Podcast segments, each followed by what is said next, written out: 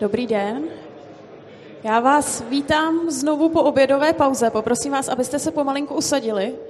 Eh, kdyby nebylo místo tady dole, tak eh, jsou židle ještě na ochozech v prvním i druhém patře, tak určitě můžete využít. A je mi ctí vám představit následujícího řečníka, který uh, chce vystupovat v anonymitě. Asi pochopíte proč, až potom uslyšíte jeho přednášku. Je to řečník, který si přezdívá Rivok. Rivok 15 let studuje totalitní režimy a ideologie, které za nimi stojí. V práci vidí pod pokličku šmírovacích a dohledových systémů. Má i průřezové znalosti z bezpečnostních studií, historie a fungování tajných služeb a represivních orgánů, křesťanské a islámské teologie. Tak doufám, že si jeho přednášku užijete.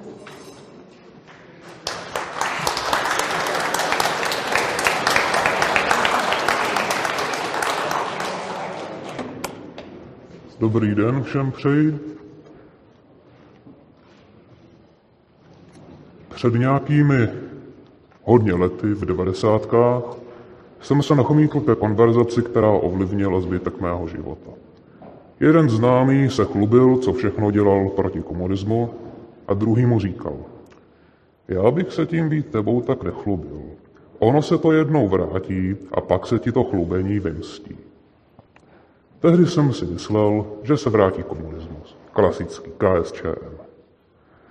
Později jsem pochopil, že je to o něčem jiném. Když jsem četl historii národa, příběh protinacistického odbojáře, který byl dokonale zakonspirovaný celý protektorát, potom přišli že, lidové soudy, tak se musel odhalit, a když potom přišli komunisté, tak si ho předvolala státní bezpečnost a řekla mu, my víme, že vy jste dělal odboj proti nacistům.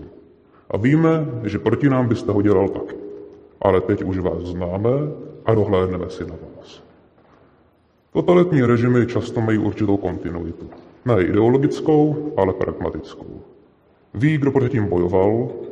V roce 1944, když Sovětský svaz a nacistické Německo válčilo, se v jistém městě ve středním Polsku sešli gestapo a NKVD, aby společně, ačkoliv proti sobě válčili, koordinovali postup proti polské krajské armádě.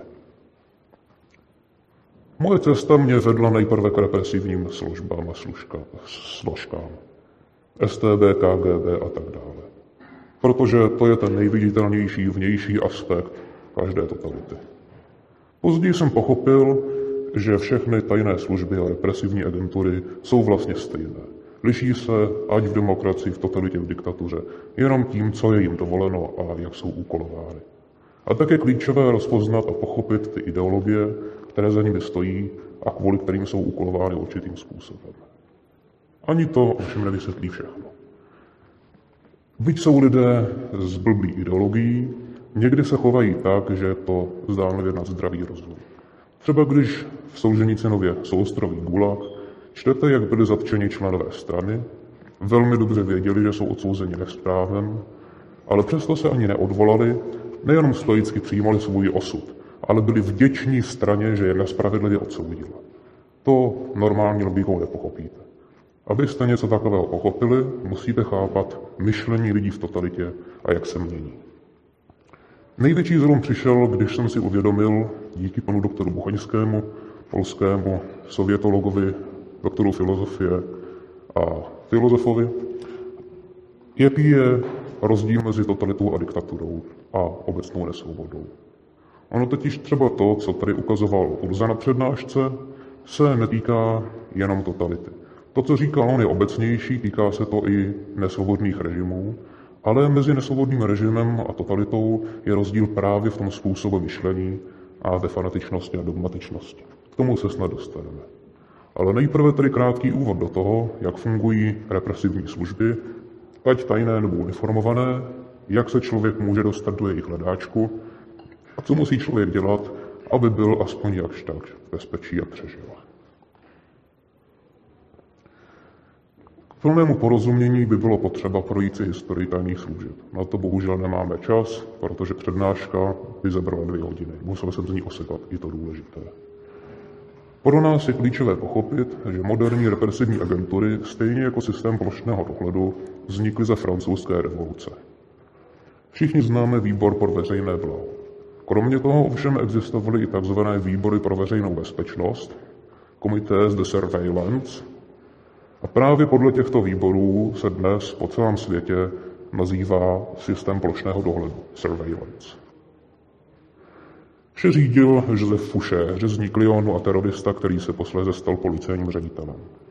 Byl to svého způsobu génius, byť zvrácený. Systém výboru pro veřejnou bezpečnost, což byli de facto udavači, ovládl a změnil hierarchickou organizaci, která se dostala kvalitativně mnohem výš a jak Urza hovořil o tom, že králové neměli dřív techniku a technologii na ovládání populace, tady se to poprvé objevuje. Jeho důraz byl na to, že namísto nějaké plošné represe k zastrašení, na kterou se spoléhal třeba Ivan Hrozný nebo Ferdinand Aragonský, zjišťoval, kdo dělá problémy a i pak ho nesebral hned, ale nechal zjišťovat, s kým se stýká a pak třeba sebral všechny. Nebo ho obrátil na svou stranu a udělal z něj informátora. Přesně jako potom STB a všichni ostatní. Další revoluční rovinkou bylo, že začal systematický sběr kompromitujících informací. Babišovými slovy bychom řekli, že na každého si vedl složku. Vedl si ji na Napoleona, proto se potom vyhoupl do čela moci a zůstal v něm. Ten klíčový kvalitativní skok ovšem byl, že v té hierarchické struktuře nejnižších fízlů a jejich nadřízených zavedl jednak zpětnou kontrolu. Fízlové se hlídali navzájem, zda si nevymýšlí nebo nebyli naverbováni protivníkem, a jsou dost ideologicky čistí. A hlavně zavedl systém postupného třídění informací. Takže nahoře se sice rozvěděli všechno, ale pouze to všechno, co bylo podstatné, co probublalo systémem reportů a sovodek. Kromě toho zavedl další klíčový rys systému totálního sledování, a to sice sledování pohybu. Tehdy neměli kamery, takže to vyřešili primitivně. Zavedli systém vnitřních pracovních pasů. Díky tomu člověk de facto nemohl opustit město, aniž by bylo to někde v kartotéce zapsané. Stejný systém potom zavedli Sověti, kteří potřebovali pas na to, aby mohl někdo z vesnice odejít do druhé vesnice. Dnes samozřejmě se jako takovýmto primitivním a očividně represivním technikám uchylovat nemusíme, protože máme technologii, která to zvládne sledovat za nás. Cílem všech represivních agentur normálně není stíhat lidi. Jsou extrajudikální. Jejich cílem je prevence vůči jakékoliv hrozbě režimu jak fyzické, nějaký pokus o atentát, tak metafyzické, proti někomu, kdo šíří nežádoucí ideologie nebo opozici. Z toho dohledu, který ustanoví, když je polo, dohled dostatečně plošný, dostatečně analytický a každý ví, že vláda o něm ví a že vláda hodnotí to, co dělá, co si myslí, jestli náhodou není buřič, a že každý ví, že je neustále vlastně kádrován, jestli není potenciální hrozba, a zároveň plyne i ten revoluční skok, který se tehdy udál. Samotná existence systému působí sociální bezpečnost, sociální kontrolu. Jde vlastně o první systém, který dokázal plošně vynucovat konformitu obyvatelstva v myšlenkách, činech a i schůzkách. Protože totiž všechny tajné služby vznikly na základě rozvědek a kontrarozvědek a ty jsou založené na zakonspirované organizaci hierarchické nějakých agentů, řídících důstojníků a dalších. Každá represivní agentura je posedlá takzvaným sociálním grafem. To znamená nějaká reprezentaci, ať textovou nebo grafický pavouk, koho vy znáte, kdo zná toho, s kým vy se znáte, jestli se s někým znáte přes víc kontaktů zároveň a tak dále a tak dále. Sociální graf je klíčový, protože pokud ho znáte, ideálně na všechny, a dostanete jednoho člověka, okamžitě víte, kdo jsou jeho komplici. Pokud ho neznáte, musíte ho z nich dostat. Proto byla první otázka, kterou gestapo nebo FTB kradlo jakémukoliv zatčenému, my víme, že jste nevinný. Dejte nám adresy a jména svých přátel, který se za vás zaručí. Samozřejmě jim nešlo o nějaké dobrozdání, šlo jim o odhalení sociálního grafu. A pak sebrali všechny. Represivní agentury jsou totiž ti největší konspirační teoretici. Nikoli bezdůvodně. Kují konspirace a bojují proti něm. Moderní represivní agentury akorát dovedly k dokonalosti systém, který vytvořil Fouché. To znamená, co nejvíce plošná sledování populace, zjišťování sociálního grafu, zjišťování pohybů, zjišťování aktivit a ideí a analýza trendů a predikce potenciálních hrozeb. To zavedl už Fouché. Nechal si třeba reportovat, jaké je číslo útoků na policii v tom kterém regionu. Pokud rostlo pod číslo útoků na policii, indikovalo to, že je tam nějaká protistátní nálada a bylo možné preventivně zakročit, poslat tam armádu, odhalit vůdce, spiknutí a všechno rozdrtit ještě předtím, než měl vůbec jakýkoliv disent šanci vůbec uspět. Nebo se vůbec objevit. Složky se akorát vylepšily. Už to není jenom kádrová složka, kde se píšou informace, je to něco, co se metodami statistiky používá k vytvoření profilů podobnosti. To znamená, pokud vy máte ve své složce informace určitého typu a vůbec nic jste neudělali, ale represivní agentura ví, že nějaký třeba známý dizident nebo terorista nebo nějaký jiný problémový jedinec má složku stejného charakteru, psychologického, vzdělání, sociální sítě, čehokoliv, dají si dvě a dvě dohromady a vás preventivně nechají odstranit kvůli statistické podobnosti. Dnes to dostává vyšší level díky technikám strojového učení a big data. Ty vlastně dělají jenom tohleto, dělají to všem a pořád.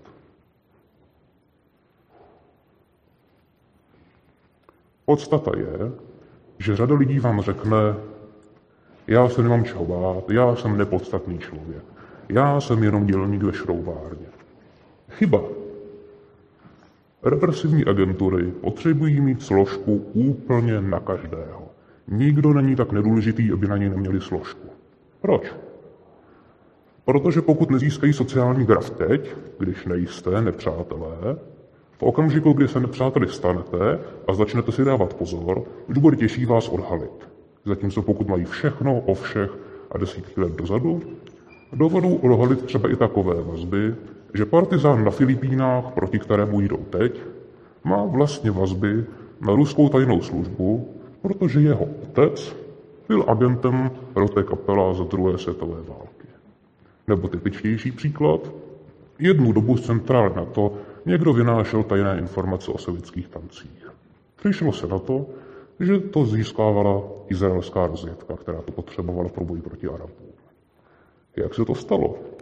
Poměrně nedůležitý človíček si vzal za ženu Izraelku. A to byla agentka Mossadu. Takže ho přesvědčila, ať tohle to udělá. To stejné se stalo například za americké války o nezávislost. Jeffersonův nejlepší generál si vzal royalistku a toho přesvědčil, ať se nechá zervovat britskou tajnou službou. Sociální graf řekne represivní agenturám přesně tyto informace.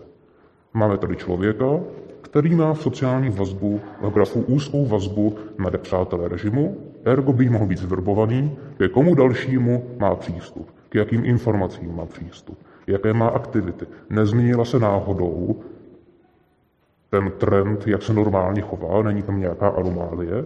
Pokud ano, vznikne podezření a protože represivní složky konají extralegálně, nikoli legálně, seberou vás a podrobí výslechu. Nemám čas zabíhat do podrobností, takže pro názornou ukázku, jak reálně fungují tajné služby, doporučuji film Nejhledanější muž, Most Wanted Man z roku, myslím, 2014. Ale aby tohleto všechno represivní agentury mohly dělat, nutně potřebují ten systém plošného dohledu a sbírání informací a jejich analýzy. Jak se tedy stanete terčem nějaké represivní agentury? Za prvé a nejčastěji, protože někdo, koho znáte, si pustí ústa na špacír. Za protektorátu naprosto typicky, kamarádi se bavili ve škole, my budeme dělat odboj. Jeden z nich se pochlubil své dívce. Jeho dívka se pochlubila rodičům, ti to udali gestapu a všichni šli před popravčí četu. Za 50. letech úplně totéž. Nejde o to, že lidé by byli zlí, ale běžní lidé, kteří nepřemýšlí o rizicích, Prostě nepřemýšlí o tom, co by komu neměli říkat A nakonec se informace, kterou vy vypustíte, přes nevinné a dobře smýšlející klučhuby dostane k někomu, kdo vás zničí.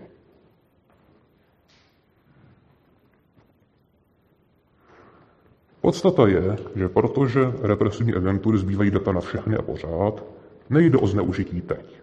Kdekdo vám namítne, teď žijeme ve svobodném a demokratickém státě, tak nám nemusí vadit dohled. I první republika byl svobodný a demokratický stát. A vedl si spoustu seznamů. Seznamy sokolů, legionářů, členů náboženských obcí, včetně židovské, a tak dále a tak dále. Seznam tajných komunistických ilegálů.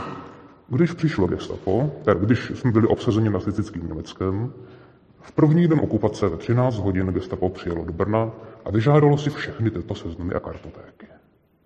Policejní rada nařídila jejich zničení, leč nestihlo se zničit všechno, našel se kolaborant, gestapo se odvezlo seznamy a do koncentráků v rámci Aktion E v zápětí putovalo 1500 lidí z 6 tisíc okamžitě zatčených. Někteří z těch 6 tisíc tam putovali potom.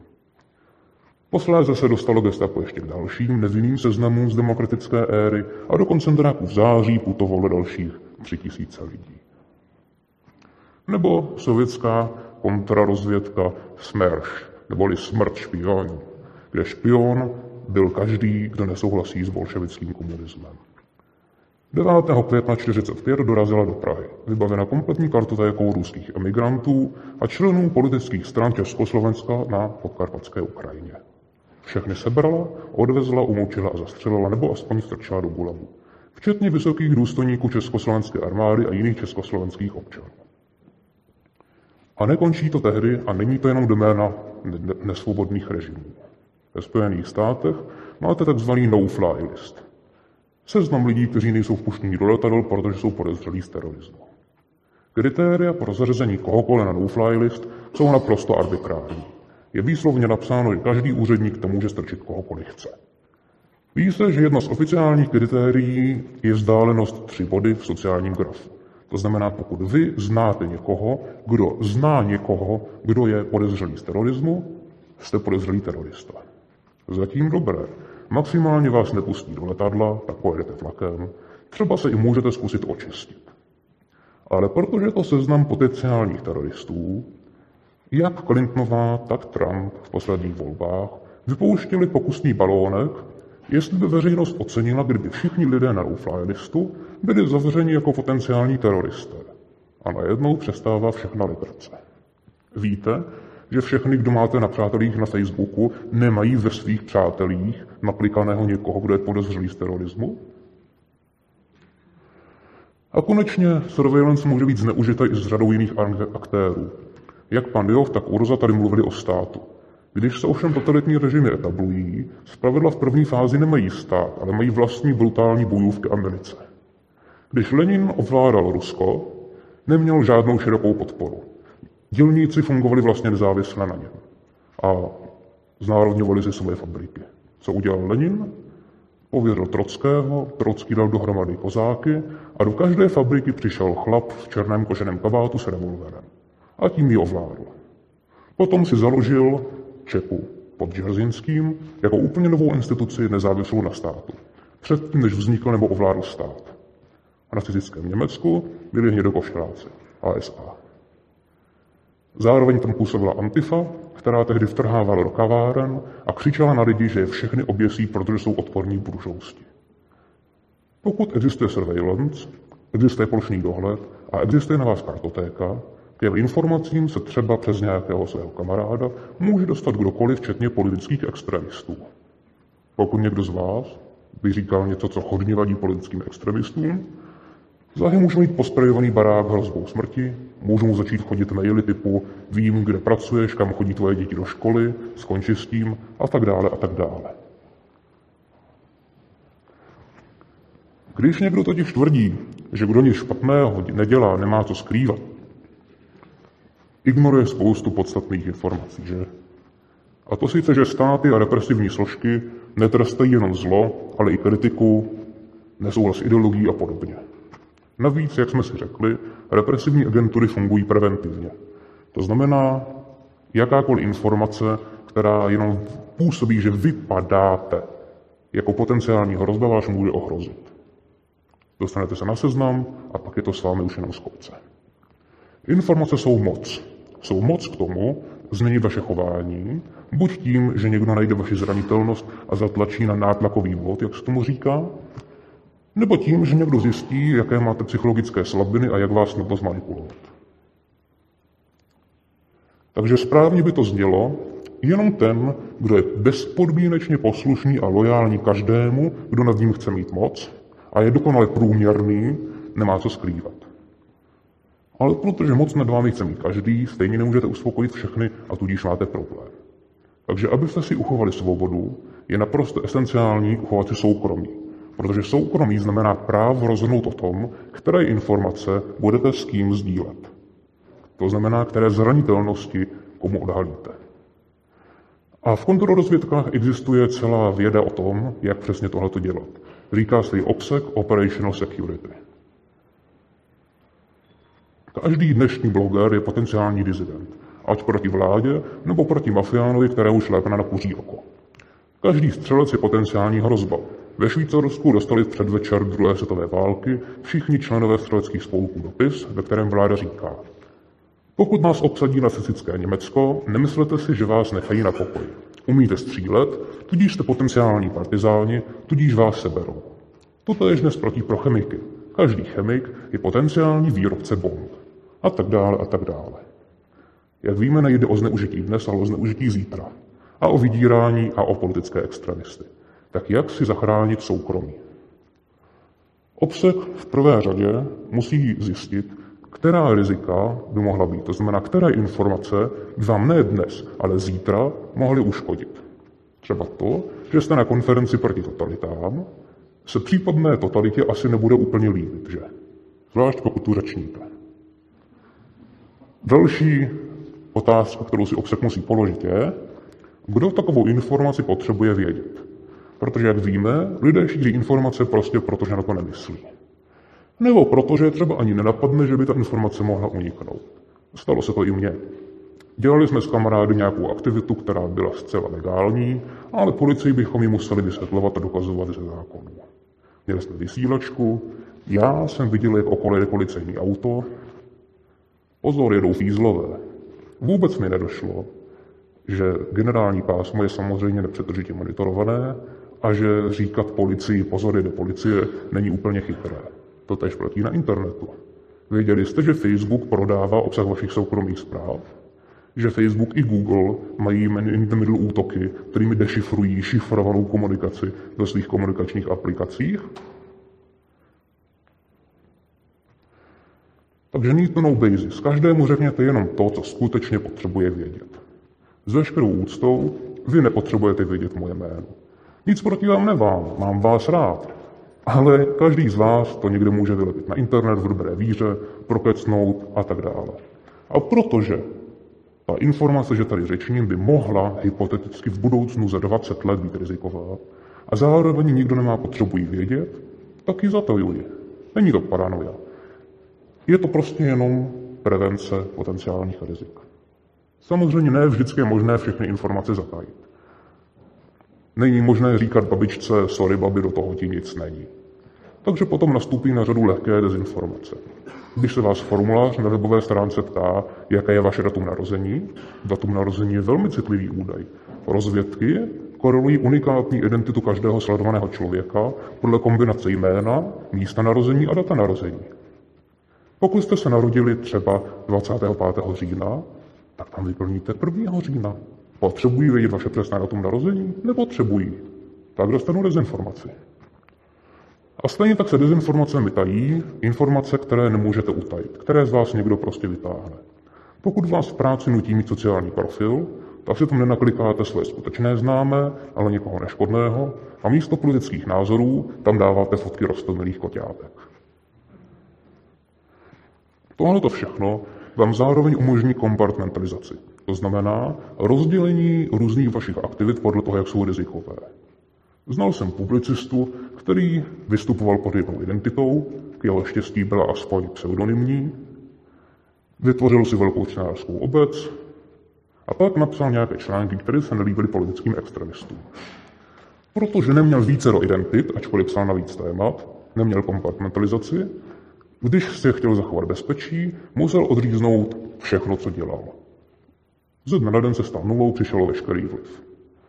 Kdyby byl moudřejší, tak pro články třeba o vaření, pro články o politice a pro články, já nevím, o ochraně životního prostředí, by měl tři samostatné identity a když by ho jedno z nich začala ohrožovat, tak by ji odřízl, aniž by se to dotklo těch ostatních. A konečně, jak jsme si říkali, základní princip represivních agentur je i sledovat typické opakující se vzorce.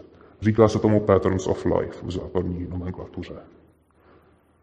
Dělá se to ze dvou důvodů. Jednak pro detekci anomálií, to znamená, když se někdo najednou začal chovat jinak, nejspíš je tam nějaký potenciální problém. A to třeba i na univerzitách. Na amerických univerzitách se teď zavádí technologický dohled horší než čínský sociální systém. Každý student musí mít na některých univerzitách Bluetoothový dongle, který ho všude sleduje. No a pokud student najednou přestane chodit do knihovny nebo zůstává více doma, než je statisticky správné, je zahájeno krizová intervence, protože co když je to příští šílený střelec, nebo co když chce spáchat sebevraždu. Pokud ale měníte svoje životní zvyky, dost tím komplikujete prediktivní analytice život. Protože co je potom anomálie, když je anomálí každý váš den?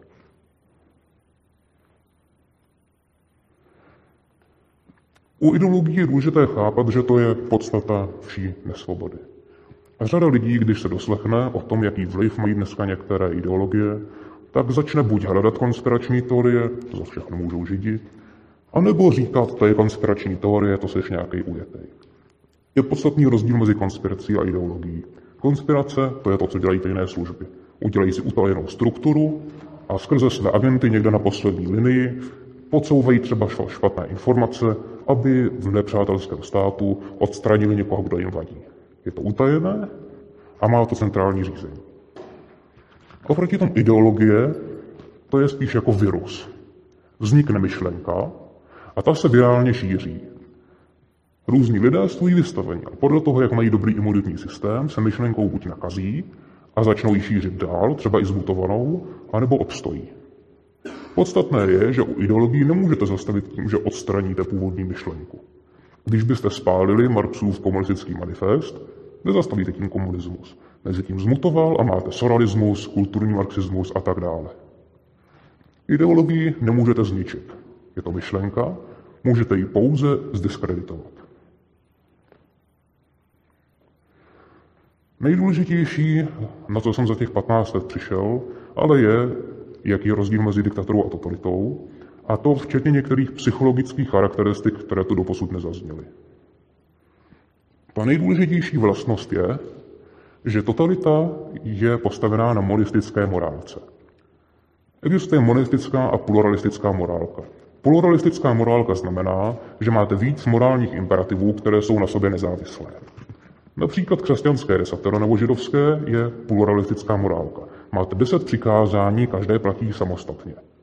Máte-li tedy přikázání cti otce svého matku svou, to tehdy znamenalo zaopatřit své rodiče na stáří, víte, že se o ně musíte postarat. Ale když nemáte peníze, nemůžete někoho okrást, protože zároveň platí jiné pravidlo, nepokradeš a nepovraždíš. Máte-li pluralistickou morálku, obtížněji se vám páchá zlo, protože když si musíte vybrat mezi porušením dvou morálních imperativů, dostanete se do morálního dilema. Oproti tomu monistická morálka znamená, že je pouze jeden morální imperativ a cokoliv, co slouží k jeho naplnění, je morální. V případě marxismu, marx-leninismu, bylo touto morálkou vítězství komunistické strany. Morálka komunistická říkala, všichni lidé jsou vlastně degenerovaní a nenaplňují potenciál skutečného lidství, protože jsou zotročeni a deformováni soukromí vlastnictví výrobních prostředků. Pouze jeho odstranění můžou být lidé osvobozeni. A jak? Jenom skrze vítězství komunistické strany. Ergo, cokoliv prospívá vítězství komunistické strany, osvobodí a zachrání lidstvo, a proto jediné, na čem záleží vítězství strany. Proto ti komunisté, kteří byli nespravedlivě odsouzeni, říkali, nám to nevadí, hlavně když strana uspěje. Viděli, že strana říká, že potřebuje politické procesy, i když přitom dělá justiční chyby, aby zvítězila. A protože vítězství strany je to jediné, na co je morální, odstoupili to. A oproti tomu diktatura, své volná, je většinou amorální. Jde v ní prostě o moc samotnou. Ten, kdo je psychopat, sociopat nebo prostě chce moc a peníze, většinou nehledá morální zdůvodnění, nepotřebuje. Na co si hrát? Motivací diktatury je zisk, osobní prospěch, je oportunistická. Oproti tomu motivací totality je fanatická a dogmatická oddanost nějaké velké kauze. Urza se snažil zjistit, kdo by chtěl totalitu. Ptal se, kdo chce totalitu. Na to samozřejmě nikdo neřekne, že ji chce. Protože totalita není cíl. Totalita je prostředek k naplnění monistické morálky.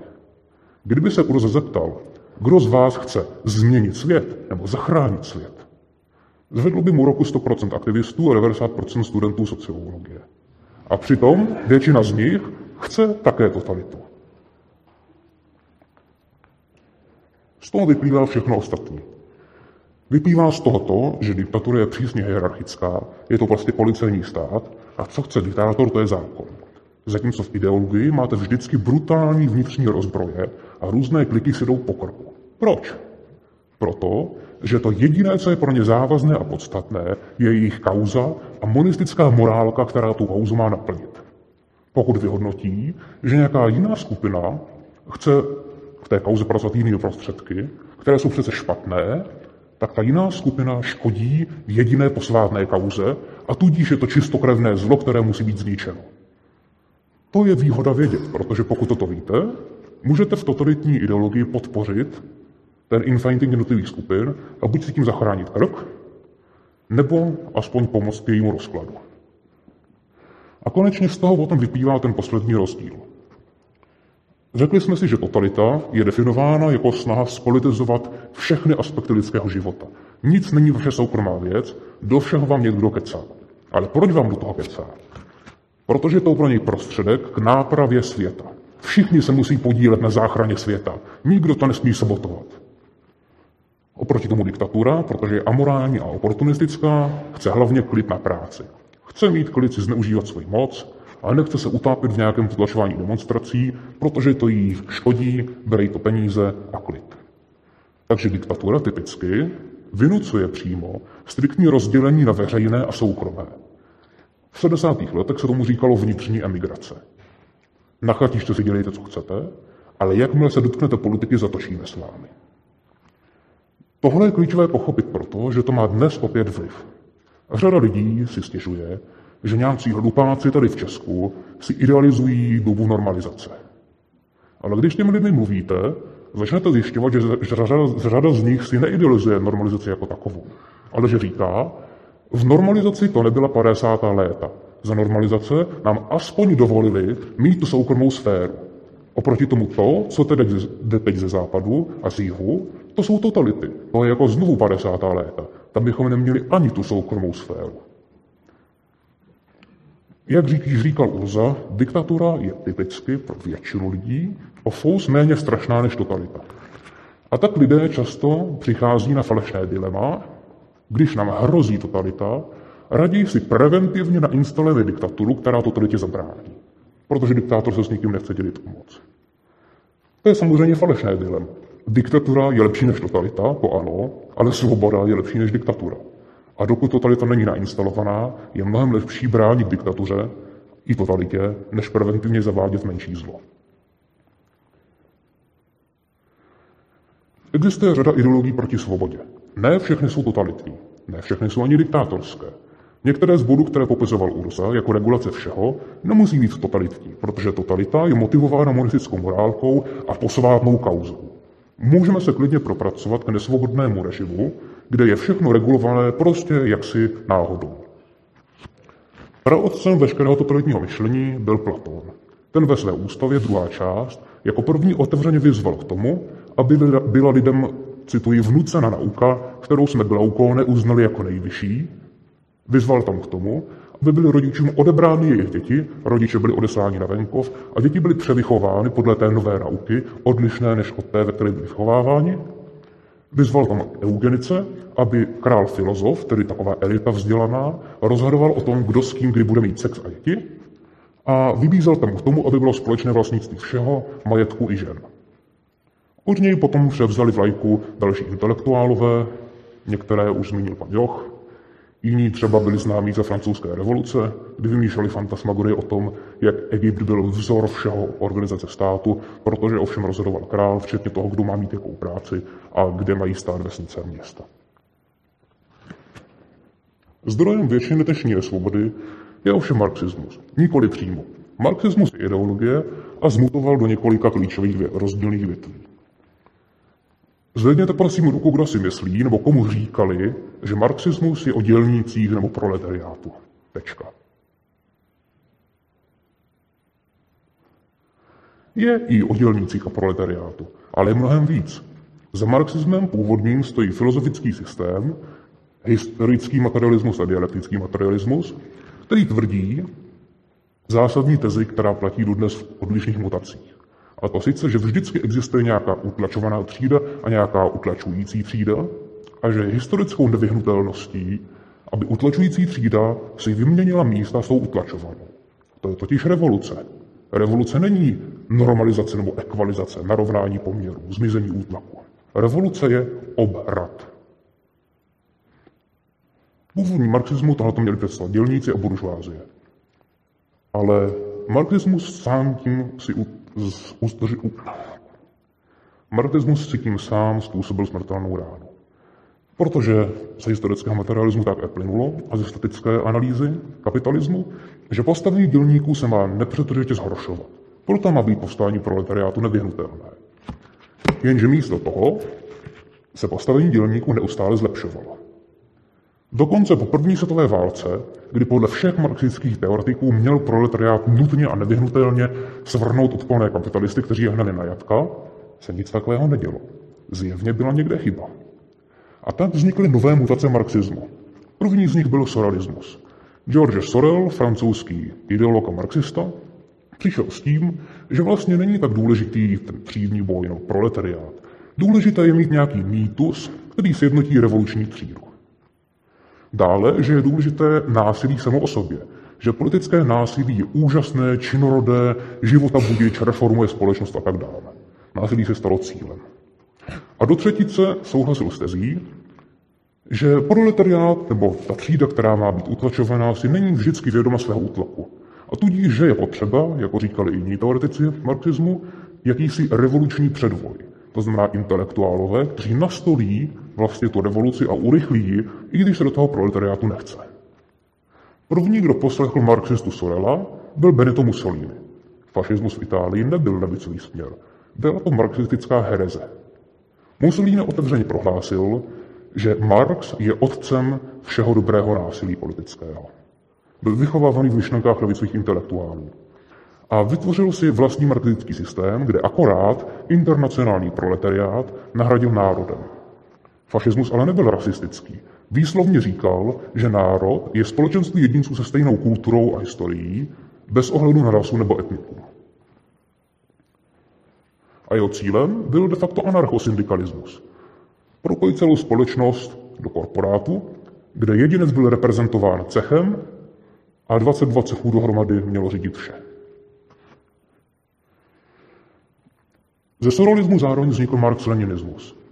Ten se nedržel původního marxismu. Byl postavený na tom, že proletariát v Rusku neexistuje, protože je to zemědělská země, tudíž musí být nějaká revoluční elita, předvoj, který vytvoří revoluci a dělníci se to potom doženou. Lenina v Rusku nikdo neměl rád. Neměl tam žádné sympatizanty, žádné přívržence. Nějaké získal tím, že řekl, že vystoupí z války, což všichni ostatní chtěli zůstat, ale moc vlastně uchvátil podvody a brutálním terorem. Víte, proč se sovětský svaz jmenuje sovětský? Co byly Sověty? Byly to původně ruské dělnické odbory, které vznikly impulzivně ze zdola od dělníků a dožadovaly se třeba jenom kratší pracovní doby nebo lepších mzdových podmínek. Lenin ale poslal Trockého, ať Sověty ovládne svými černokožajáky a potom, maskovaný jejich legitimitou, vytvořil falešný sovětský svaz. Jak se ale vypořádat s tím, že dělníci se na západě pořád nebouří? Marx leninisté vymysleli odpověď v podobě imperialismu. Marxistické učení o imperialismu říká, že americký dělník se nebouří proto, že vlastně není utlačovaná třída, není vykořišťovaný. On sám je vykořišťovatel. Všichni američané, kapitalisti i dělníci, totiž vykořišťují rozvojové země. Problém vyřešen. Musíme bojovat proti Američanům. Marxismus nám funguje, nerozbil se. Jiné teze ovšem měli kulturní marxisté. Jezdili na podívanou do Sovětského svazu, byli taky v deziluzi z toho, že na západě všechny teze marxismu sarhaly a ti udělali podstatně větší a důležitější pro nás marxistickou herezi. Marxismus totiž učí, že všechno podstatné je determinováno takzvanou výrobní základnou, výrobními vztahy. Z toho plyne kultura jako taková prostě kravinka na vrchu. Oproti tomu kulturní marxisté řekli, že je to jinak, že ta nadstavba, ta kultura, která je prý nepodstatná, je ve skutečnosti to, co determinuje, jak se lidi chovají. Protože v Rusku, i když tam udělali revoluci, se vlastně lidé furt drží toho, co je pro ně významnější. Rodiny, vlasti a náboženství. A v komunismu musí být drženi brutálním terorem. Na západě to tež.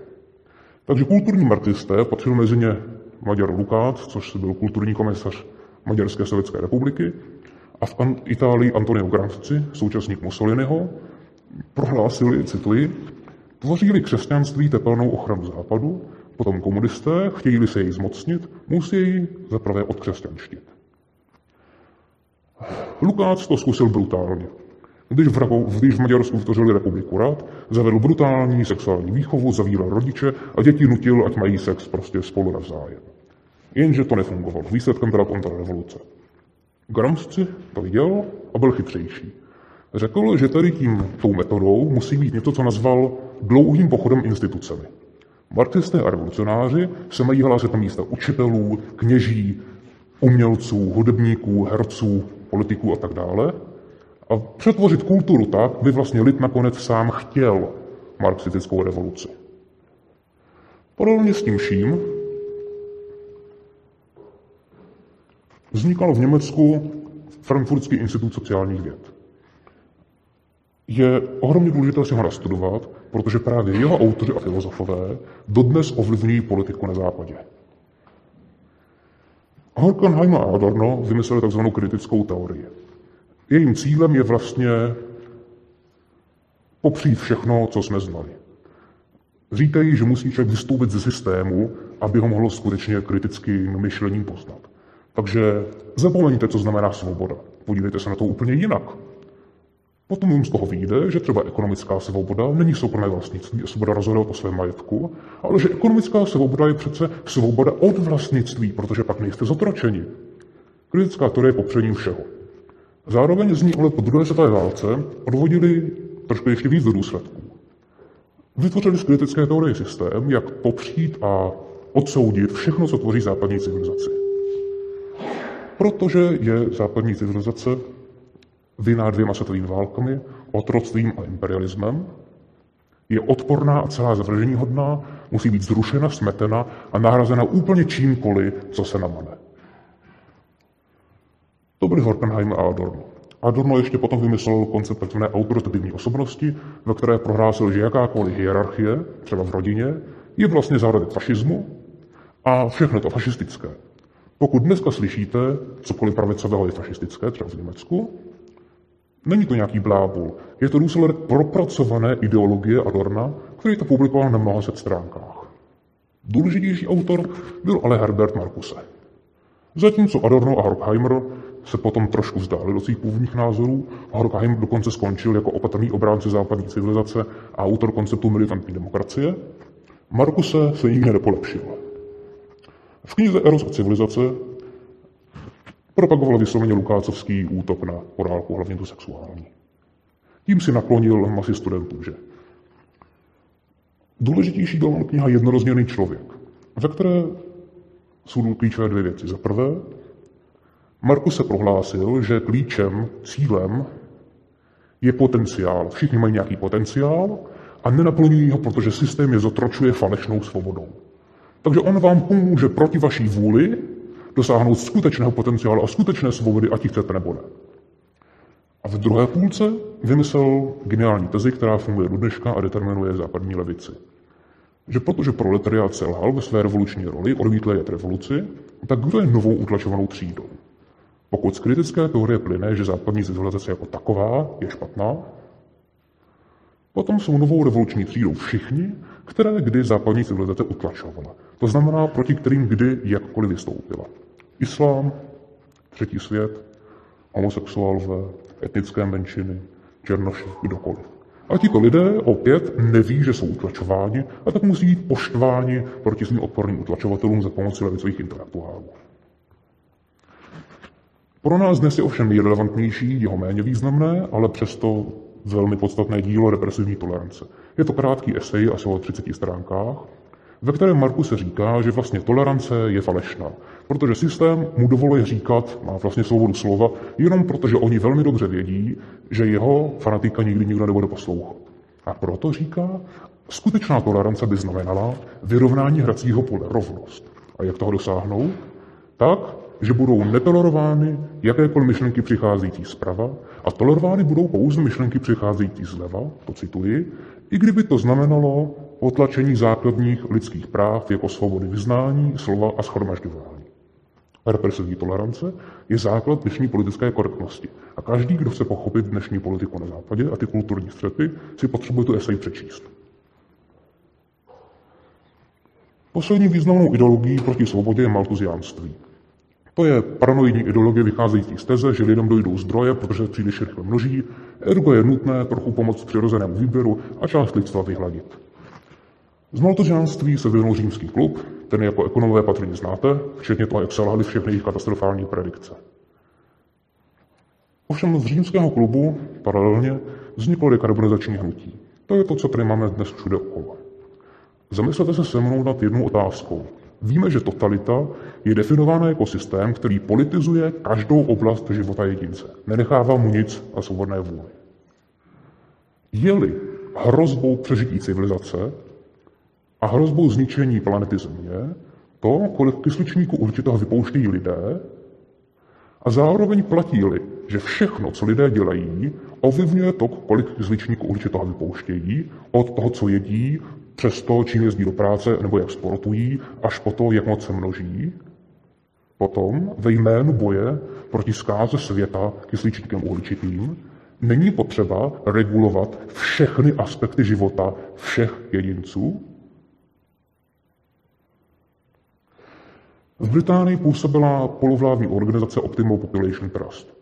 Ta poradila vládě britské za Tonyho Blaira, že pokud se nesníží emise CO2 Velké Británie, je potřeba do roku 2050 zredukovat britskou populaci o 40% Byl to vládní poradenský orgán.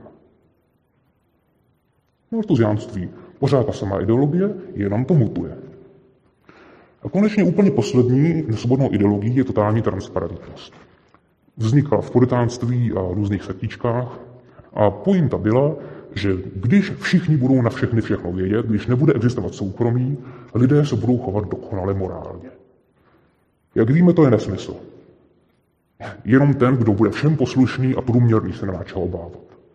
Ale transparentním lidem to nedochází, tak vznikl koncept zvaný panopticismus, který vlastně učí, že všichni by měli pod dohledem nějaké technologie, aby byli morální, a ten převzali dnešní technologické společnosti.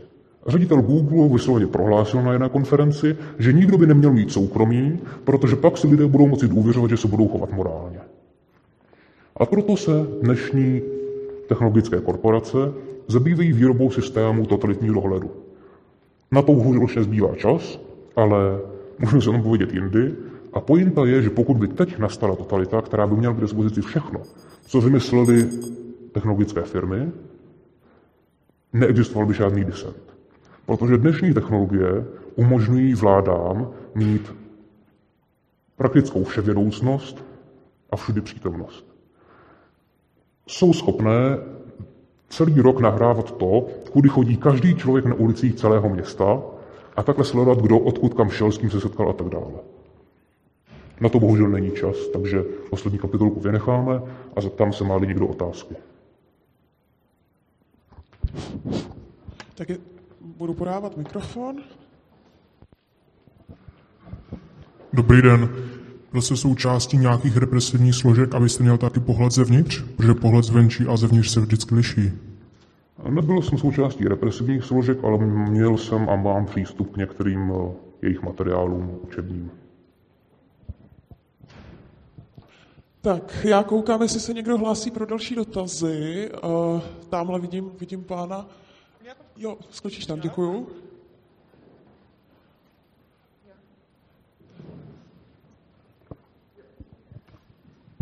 Eh, dobrý den.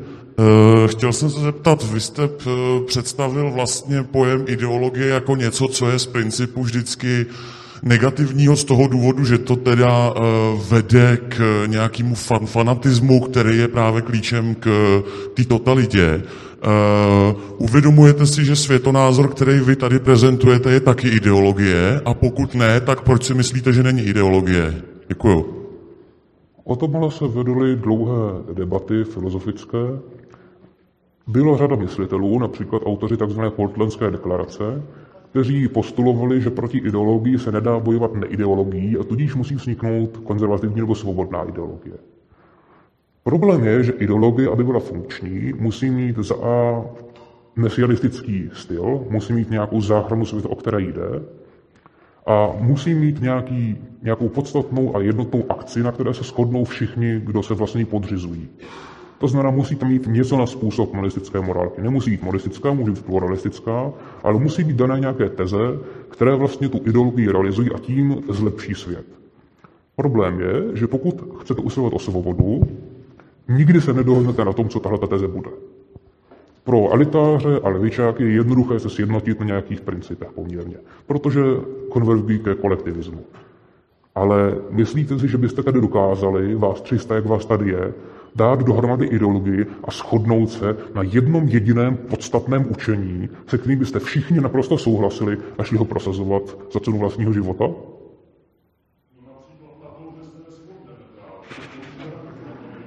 To ovšem není ideologie, to je kontraideologie.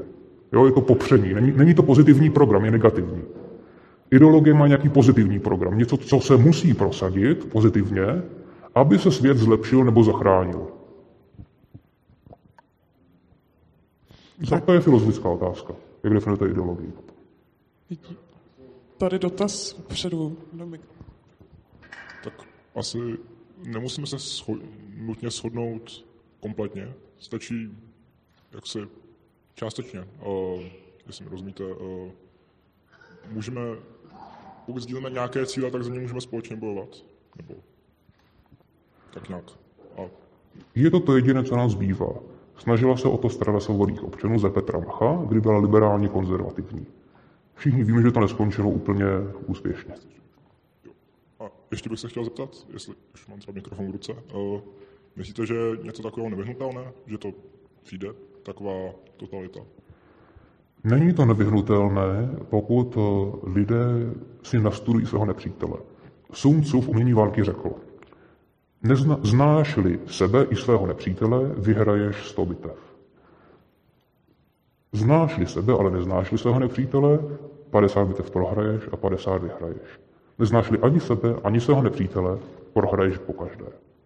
Většina dnešních lidí, kteří chtějí bojovat za svobodu, neznají historii. Kdybychom, kdyby měli nastudovanou historii dekarbonizačního hnutí, věděli by, že už v roce 1989 OSN prohlašovala, že do roku 2000 bude šestina Egypta a šestina Bangladeše pod vodou. Kdyby měli libertariáni nebo konzervativci, kteří vystupují proti politické korektnosti, nastudovanou Herberta Markuse a na potkání byli schopni citovat represivní toleranci, dokázali by vyargumentovat, proč je to útlak a nesvoboda. Pokud by měli lidé, lidé nastudováno Marxe a tak dále a tak dále, Lukáce, jo, klíč jsou vědomosti, klíč jsou informace a klíč je rozumět svým nepřátelům. Týká se to i té totalitního dohledu. V Kalifornii lidé nakonec si nastudovali a pochopili, jaké svinstvo jsou systémy na rozpoznávání obličeje a co z toho plyne pro represi a totalitu. A prosadili si zákon, který státu zakázal používat technologii rozpoznání obličeje. To může být cesta, ale člověk musí vědět naprosto přesně, jaké jsou hrozby. A to ne tím, že se navzájem s kamarády plácejí po zádech a říkají si, jaký druzí jsou hroší na základě svých předsudků. Ale tak, že jdou a nastudují si to, čemu věří, jak myslí, co čtou a z čeho vycházejí jejich protivníci. A k tomu bych chtěl všechny vybídnout. Tak já děkuji za poslední dotaz a děkuji Rivokovi za jeho přednášku. A my teďka zase uděláme krátkou přestávečku, nastavíme si, nastavíme si tady prezentaci dalšího přednášejícího. Tak moc děkuju.